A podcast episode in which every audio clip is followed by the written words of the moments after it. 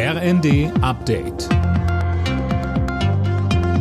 Stündlich neu. Auf den Punkt informiert. Ich bin Fabian Hoffmann. In Paris ist der 60. Jahrestag des Élysée-Vertrags gefeiert worden und damit auch die lange Freundschaft zwischen Deutschland und Frankreich. Beide Länder müssten Pioniere der Neugründung Europas sein, sagte Frankreichs Präsident Macron. Und Kanzler Scholz betonte, der oft zitierte deutsch-französische Motor läuft nicht nur dann besonders gut, wenn er leise, kaum wahrnehmbar vor sich hinschnurrt, wie das oft der Fall ist. Der deutsch-französische Motor ist eine Kompromissmaschine, gut geölt, aber zuweilen eben auch laut und gezeichnet von harter Arbeit.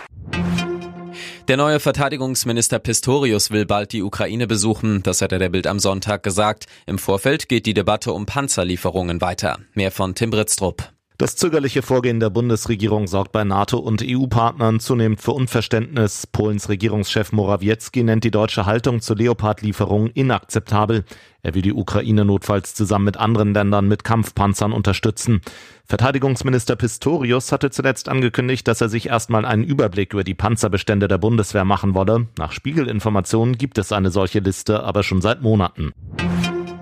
Immer mehr Rentner in Deutschland sind auf Grundsicherung angewiesen. Im vergangenen September waren es laut Redaktionsnetzwerk Deutschland fast 650.000. Einzelheiten hat Eileen Schallhorn. Linken Fraktionschef Bartsch sagte, die Altersarmut jagt von Rekord zu Rekord. Millionen Rentnerinnen und Rentner würden unter der derzeitigen Preisexplosion leiden.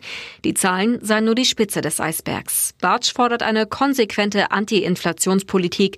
Die Preise für Lebensmittel und Energie müssten sinken, etwa durch verschärfte Preisbremsen und staatliche Preiskontrollen gegen das, Zitat, Abkassieren der Lebensmittel- und Energiekonzerne.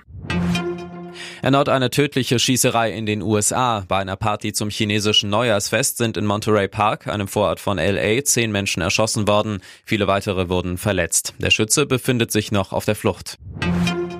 Borussia Dortmund hat in der Fußball-Bundesliga ein wildes Spiel zum Jahresauftakt gewonnen. Das Heimspiel gegen den abstiegsbedrohten FC Augsburg endete 4 zu 3 für den BVB. Außerdem verlor Borussia Mönchengladbach zu Hause gegen Bayer Leverkusen mit 2 zu 3. Alle Nachrichten auf rnd.de